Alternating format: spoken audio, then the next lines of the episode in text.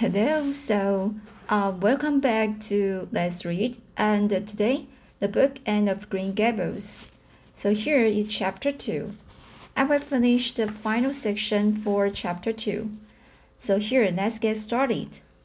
I wish Leo had been a schoolmaster like that around when I was born. Then, oh, here we are at the bridge. At the bridge, I'm going. I'm going to shut my eyes tight. I'm always afraid going over bridges. I can't help imagine that perhaps just as we get to the middle, they will crumple up like a jack jackknife and nib us. So I shut my eyes, but I always have to open them for all when I think we are getting near the middle, because, you see, if the bridge did crumple up, I'd want to see it crumple. What a jolly rumble it makes! I always like the rumble parts of it.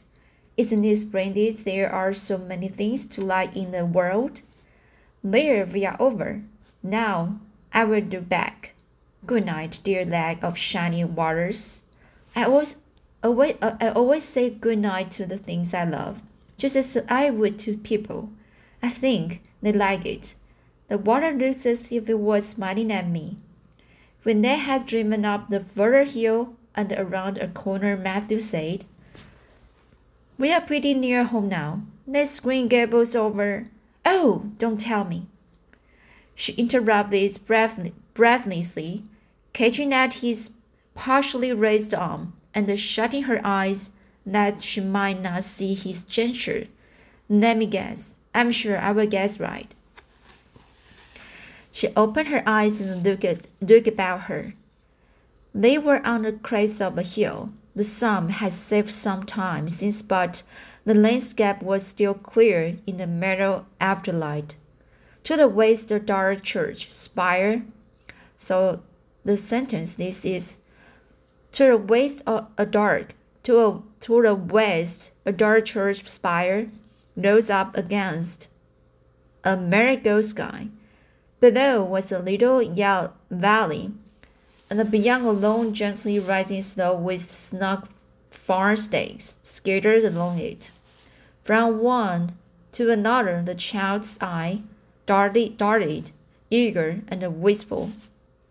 At last, they lingered on one away to left, far back from the road, dimly white, with blossoming trees in the twilight of, of the surrounding woods. Over it in the stillness southwest sky, a great crystal white star was shining like a lamp of guidance and promise. That's it, isn't it? she says, pointing. Matthew slaps the reins on the solo's back delightedly. Well now, you've you've guessed it. But I reckon Mrs. Spencer described it so you could tell. No, she didn't. Really, she didn't. All she said might just as well have been about most of those other places. I hadn't any real idea what it looked like, but just as soon as I saw it, I felt it was home. Oh, it seems as if I must be in a dream. Do you know, my arm must be but black and blue from the elbow up, for I've pinched myself so many times today. Every little while, a horrible sicken, sickening feeling would come over me. And I'd be, I'd be so afraid it was all a dream. Then I'd pinch myself to see if it was real, until suddenly I remembered that even supposing it was only a dream, I'd better go on dreaming as long as I could. So I stopped pinching, but it is real, and we are nearly home.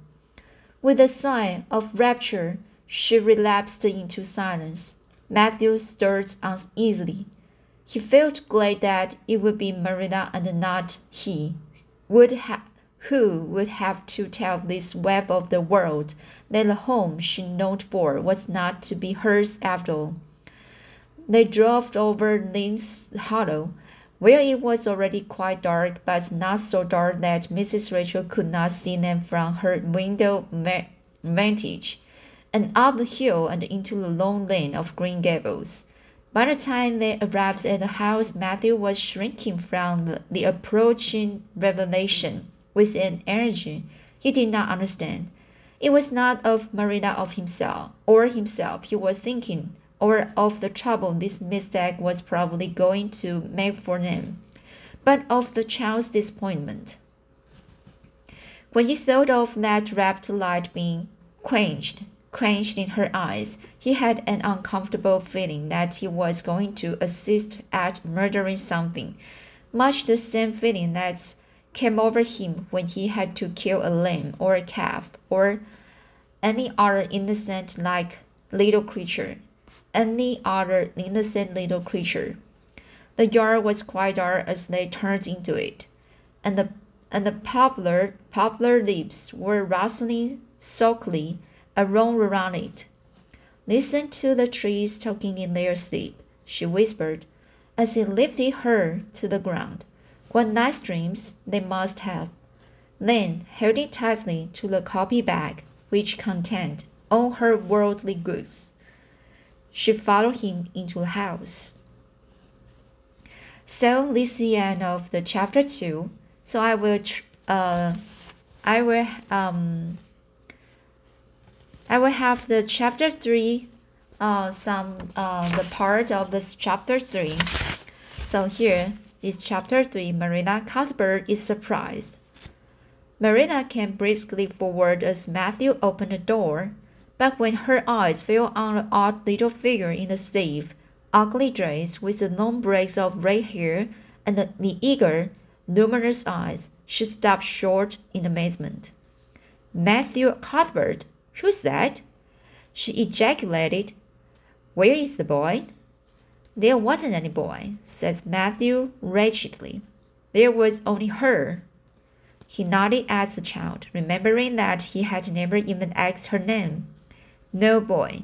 But there must have been a boy, insisted Marilla. We sent word to Mrs. Spencer to bring a boy.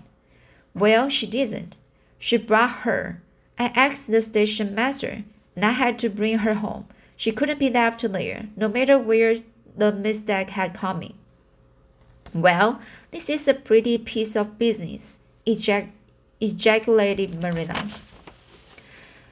During this dialogue, the child had remained silent, her eyes roaming from one to the other, only animation fading out of her face. Suddenly, she seemed to grasp the full meaning of what had been said. Dropping her precious copy bag, she sprang forward a step and clasped her hands. You, you don't want me, she cried. You don't want me because I'm not a boy. I might have expected it. Nobody ever did want me. I might have known it was all too beautiful to last. I might have known nobody really did want me. Oh, what should I do? I am going to burst into tears. Burst into tears she did, sitting down on a chair by the table, flinging her arms out upon it, and burying her face in them. She proceeded to cry stormily. Marina and Matthew looked at each other de- um, deprecatingly across the stove. Neither of them knew what to say or do. Finally, Marina stepped lamely into the breach. Well, well, there's no need to cry so about it. Yes, there is need. The child raised her head quickly, revealing her tear-stained face and trembling lips. You would cry too if you were an orphan and had come to a place you thought was going to be home and found that they didn't want you because you weren't a boy. Oh, this is the most tragical thing that ever happened to me. Something like reluctant smile, rather rusty frown on this, this youth, mellowed mellowed Marina's green expression. Well, don't cry any more. We are, we are not going to turn you out of doors tonight. You will have to stay here until we in investigate this affair. What's your name? The child hesitated for a moment. Would you please call me Cordelia? She said eagerly. Called you Cordelia? Is that your name? No, no. It's not exactly my name, but it's not exactly my name, but I would love to be called Cordelia. It's such a perfectly arrogant name. I don't know what on earth you mean. If Cordelia isn't your name, what is? Anne Shirley reluctantly faltered forth the, the honor of that name. But oh, please do call me Cordelia. It's, it can't matter much to you what you call me if I'm I'm only going to be here a little while, can it? And Anne is such an unromantic name. Unromantic fiddlesticks, said the unsympathetic Marilla. And it's a real good, plain, sensible name. You've no need to be ashamed of it. Oh, I'm not ashamed of it, explained Anne. Only I like Cordelia better. I've always imagined that my name was Cordelia, at least. I always have of late years. When I was young, I used to imagine it was um Geraldine, but I like Cordelia better now. But if you call me Anne, please call me Anne, spelled with an E. What difference does it make how it's spelled? Asked Marina with another rusty smile as she picked up the teapot. teapot. Oh, it makes such a difference. Difference. It makes such a difference. It looks so much nicer. When you hear a name pronounced, can you always see it in your mind, just as if it was printed out? I can. I can. And the end looks dreadful. But Anne, A-N-N-E, looks so much more distinguished. If you will only call me Anne, spelled with an E, I shall try to uh, reconcile, reconcile myself to not being called Cordelia. Very well. Very well then. Anne, spelled with an E, can you tell us how this mistake came to be made? We sent word to Mrs. Spencer to bring us a boy. Were there no boys at the, asylum? Oh, yes, there was an abundance of them, but Mrs. Spencer said distinctly that you wanted a girl about 11 years old. And the matron, matron says she thought I would do. Turn. You don't know how delighted I was. I couldn't sleep all last night for joy. Oh, she added reproachfully turned to, turning to Matthew. Why didn't you tell me at the station that you didn't want me and leave me there? If I hadn't seen the white way of delight and the lake of shining waters, it wouldn't be so hard. What on earth does she mean? demanded Marina, staring at Matthew. She, uh, she, she's just referring to some conversation we had on the road, said Matthew hastily. I'm going out to put the mare in. Mare in. I'm going to I'm going out to put the mare in, Marilla. Have tea ready when I come back. Did Mrs. Spencer bring anybody over besides you? continued Marilla when Matthew had gone out. She brought Lily Jones for herself. Lily is only five years old and she's very beautiful. She has not brown hair.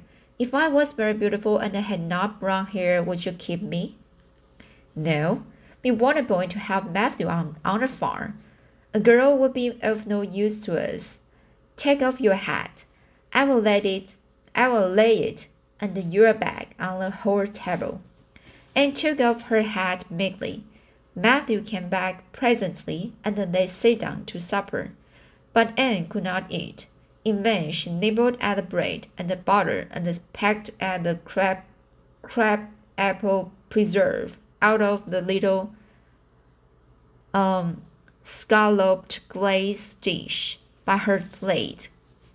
She did not really make any any headway at all. You are not eating anything, said Marilla sharply, eyeing her as if it were a serious shortcoming, and sighed. I can't. I'm in the depths of despair. Can you eat when you are in the depths of despair? I may never be in the depths of despair, so I can't say. Respond, responded Marilla. Weren't you? Well, did you ever try to imagine you were in the depths of despair? No, I didn't. Then I don't think you can understand what it's like. It's a very uncomfortable feeling, and indeed, when you try to eat the lump come right up in your throat and you can't swallow anything, not even if it was chocolate, chocolate caramel. I had one chocolate caramel once two years ago and it was simply delicious. I've often dreamed since then that I had a lot of chocolate ca- uh, caramels, but I always wake up just when I'm going to eat them. I do hope you won't be offended because I can eat. Everything is extremely nice, but still I cannot eat. I guess she's tired, tired, said Matthew, who hadn't spoken since his return from the barn. Best put her to bed, Marilla. So here is the beginning of the chapter 3. So I will read following story next time. See you.